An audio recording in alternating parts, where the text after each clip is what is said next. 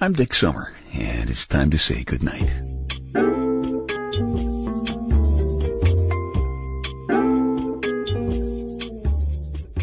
This is a quiet place to rest your head, a safe place to hide a hurting heart, a gentle place to fall. We just call this place goodnight. I am sitting here in my big, comfortable, manly, black leather papa chair in my living room, and I want to thank you for sending your Christmas, Hanukkah, solstice, Kwanzaa memories. Not sure when this one from proud podcast participant Bill came in, but hey, it works. In fact, by the time we get to the end of this, you may notice your eggnog squirting out of your nose. What better way to celebrate Christmas? Bill says, as a joke, my brother Mike used to hang up a pair of pantyhose over his fireplace before Christmas. He said all he wanted was for Santa to fill them. What they say about Santa checking his list twice must be true because every Christmas morning, although Mike's kid stockings were always full, his poor pantyhose never was. One year I decided to make his Christmas wish come true. So I put on a pair of sunglasses and slinked into the neighborhood adult bookstore. I decided to buy a standard uncomplicated inflatable lady that could also substitute as a fake passenger in my car so I could use the carpool lane during the rush hour. I settled for a doll called Lovable Lara. On Christmas Eve, with the help of a bicycle pump, Lara came to life. My sister-in-law was in on the plan. She let me in during the wee morning hours. I filled Mike's dangling pantyhose with Lara's legs and bottom. I also ate some cookies and drank a glass of milk left out on the nearby table. Mike called me in the morning to tell me that Santa had finally made his wish come true and to accuse me of having something to do with it. He said the only problem with Lara was that she confused the dog, who kept coming over, looking up at the pantyhose, bark, walk away, come back, and bark some more. we, we all agreed that Lara should remain in her pantyhose so the rest of the family could admire her when they came over for dinner. My grandmother noticed Lara as soon as she walked in the door. She said, What the hell is that? My brother explained it was just a doll. Where are her clothes? Why doesn't she have any teeth? I considered answering her questions, but I didn't want to have to spend Christmas riding in the back of an ambulance saying, hang on, Grandma, hang on. My grandfather, a great guy with bad eyesight, sidled up to me and said, Hey, Bill, who's the naked lady by the fireplace? I told him she was Mike's friend. A few minutes later, I noticed him over by the fireplace flirting with Laura. It was then that I realized this could be Grandpa's last Christmas at home. The dinner went well. We made the usual small talk about who had died, who was dying, and who should be killed, when suddenly Lara made a noise like you often hear from a bathroom in the morning.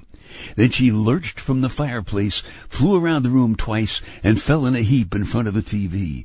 The cat screamed. I passed some cranberry sauce through my nose. Grandpa ran over, fell to his knees, began administering mouth-to-mouth resuscitation. Mike fell off his chair. Granny threw down her napkin, stomped out of the room, and sat in the car. Later we discovered that Lara had suffered a puncture from a hot ember on the back of her left leg. Fortunately, with the aid of a wonder drug called duct tape, we restored her to perfect health so she can be with us to celebrate New Year's Eve.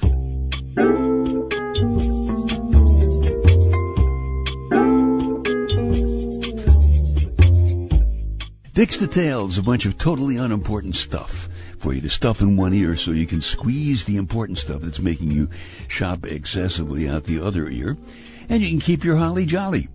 It takes most Americans six months to pay off their Christmas credit card bills.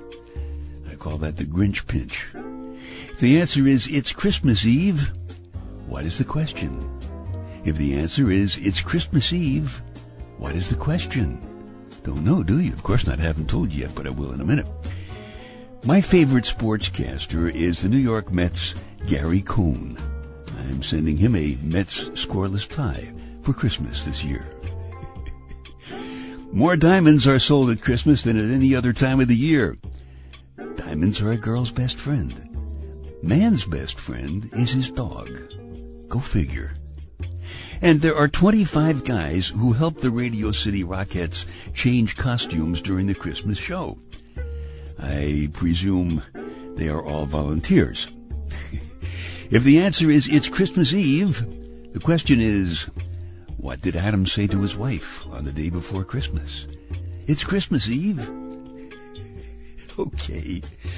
Another lump of coal for my stocking. Dick's Details, they take your mind off your mind. Little housekeeping here. If you like these podcasts or the spoken word CDs at dicksummer.com or my book, Staying Happy, Healthy, and Hot, available at amazon.com, please tell a couple of friends because they might like them too, and you would be giving me uh, kind of a Christmas present. And oh, don't forget to re- send your holiday memories to me at dick at dicksummer.com. Stories about Christmas, solstice, Hanukkah, Kwanzaa, or any winter holiday that's special to you. Here's a story from my airline pilot buddy Chuck Mayer. He says, Hey Dick, I thought of a cute story from when my daughter was a young girl. I was giving a group of young eight to nine year olds a ride in our van back from my daughter's birthday party. Her birthday is December 20th. I was listening to the conversation between the girls. One of the young ladies told the other girls that she didn't believe in Santa. She said he was a fictional character created by adults. One of the other girls said to her, quote, Are you willing to take that chance? I was chuckling under my breath. It was one of those things you don't forget. A good memory about a happy fantasy. Thank you, Chuck. Christmas is full of fantasies. Some fantasies are happy, others not so much. Here's a story from my bedtime story spoken word CD about a fantasy.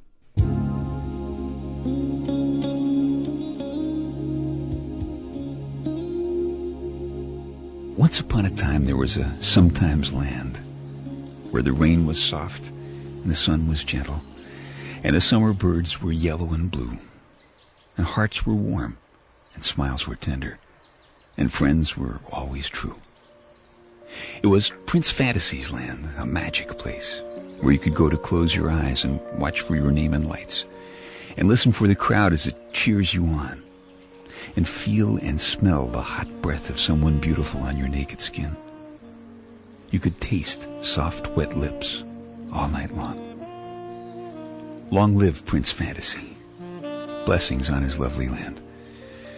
I met you in his castle in the park. I was just passing through, I thought. Your hair was long and soft dark brown then, and you walked with a high-heeled, head-tossing, easy smiling self-confidence. You had your own apartment, your first new car, and a good start on a promising career, and a doll that you'd had since you were just a little girl. You let me touch the tender, empty place inside you that needed to be filled. You sucked my kisses in and nursed away my needs. And the rain was soft, and the sun was gentle, and the summer birds were yellow and blue, and our hearts were warm, and our smiles were tender, and we promised that we would be true. I didn't expect to meet you there. I thought I was just passing through. I really didn't have time for love. I was hard at work selling chunks of my heart, fragments of my dreams, and the last few ounces of my self-respect to lady success. It was just one lovely summer and one amazing early autumn long ago. It shouldn't matter anymore. Your long dark brown hair would have silver streaks now. Do you still need your doll? Has your apartment become a house on the hill full of love and warmth and truth? Or did you and I make the same mistake? Did you lose half your heart because you were afraid to give it all away? Do you still have an empty place inside that needs to be filled? It took me all this time to find out that I do. It's a place full of loneliness and joy and magic and fear. And I can feel them all every time I wonder if you still go for walks in Prince Fantasy's magic park with your high heels and your easy smile, your little girl doll. tossing your soft, silver-streaked hair? Or has it been too late, too long since we were fantasies children, closing our eyes and watching our names in lights, listening for the cheers, feeling hot breath on our lovely naked skin, and tasting soft, wet lips all night long? Would you care that I finally learned that the fantasy was real? When the rain was soft and the sun was gentle and the summer birds were bright yellow and blue and our hearts were warm and our smiles were tender. And now I know the magic was always you.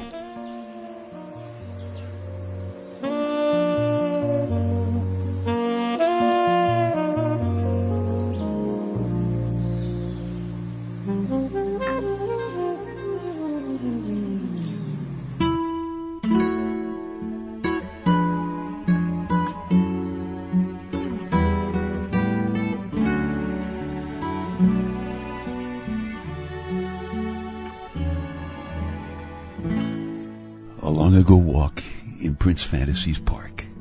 Once upon a time, he lost half of his heart because he was afraid to give it all away. Was there a Christmas once upon a time, a long time ago, for you? Did you lose half your heart because you were afraid to give it away all those years ago? Do you think he or she would still care? Are you sure?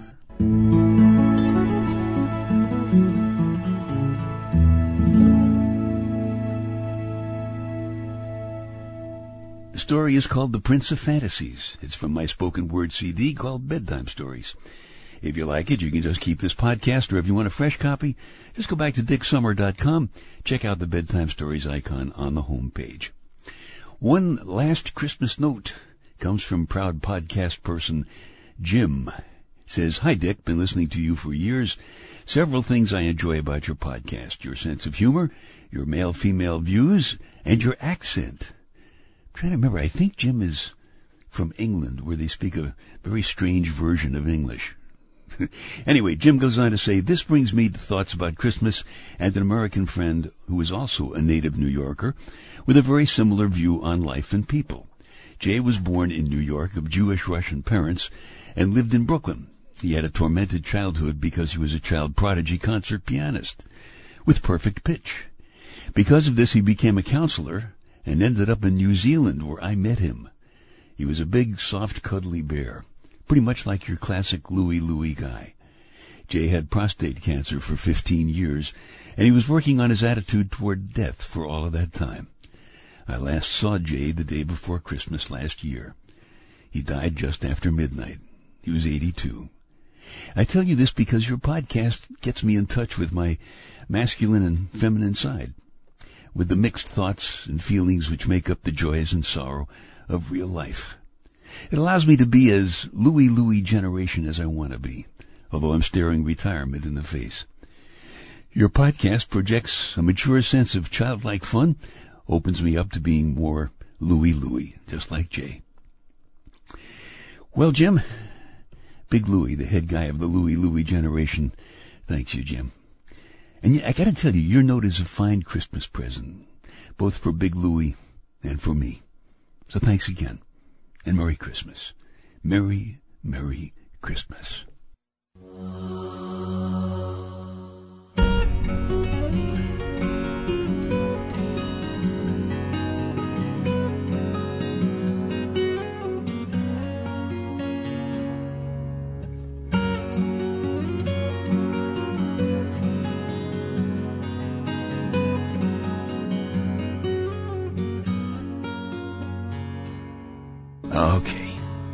Time to tuck you in now. I'm Dick Summer, and I hope you'll come back soon for a gentle place to fall. Quiet place to rest your head. Safe place to hide a hurting heart. Nice and easy now. Couple of deep breaths, come on. There you go. Just one more. That's better. All the way to sleep all the way to sleep. Good night.